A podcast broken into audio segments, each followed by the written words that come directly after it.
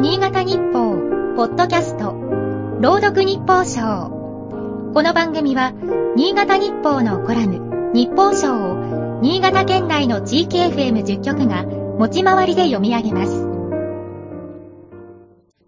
3月2日、ロシアによるウクライナ侵攻が始まって以降、驚かされたのは、ロシア国内で大規模な反戦デモが起きたことだ。当局の手で鎮圧され、多数が拘束された。それでも弾圧されるリスクがある中で、多くの人が声を上げたこと自体、思いがけないことだった。プーチン大統領は着々と政敵を葬ってきた。政界からは蛮行を諌める声は聞こえない。侵攻の直前、ウクライナ東部の親ロシア派の独立承認について、政権幹部が議論した会議の映像は、強烈な印象を残した。いいえ、私は、私は。プーチン氏から独立の承認について意見を求められた幹部の一人は口ごもった。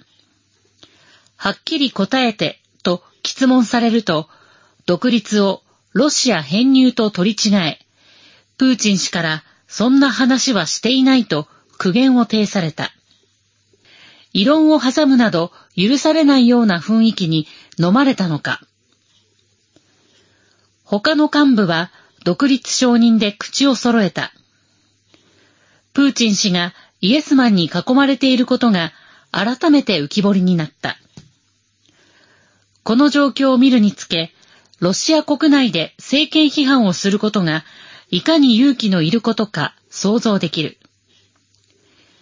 一部のスポーツ選手ら著名人も反戦のメッセージを会員制交流サイト SNS に投稿した。今後は当局の締め付けが厳しくなるかもしれない。それでもロシアにも戦果を憂う人が数多くいることは世界を勇気づけた。プーチン氏の権力基盤はそう簡単には揺らぐまい。だが、その足元には反戦の水脈が間違いなく流れている。闇を照らす小さな一刀だと信じたい。今日の日報賞は FM 上越田原が朗読いたしました。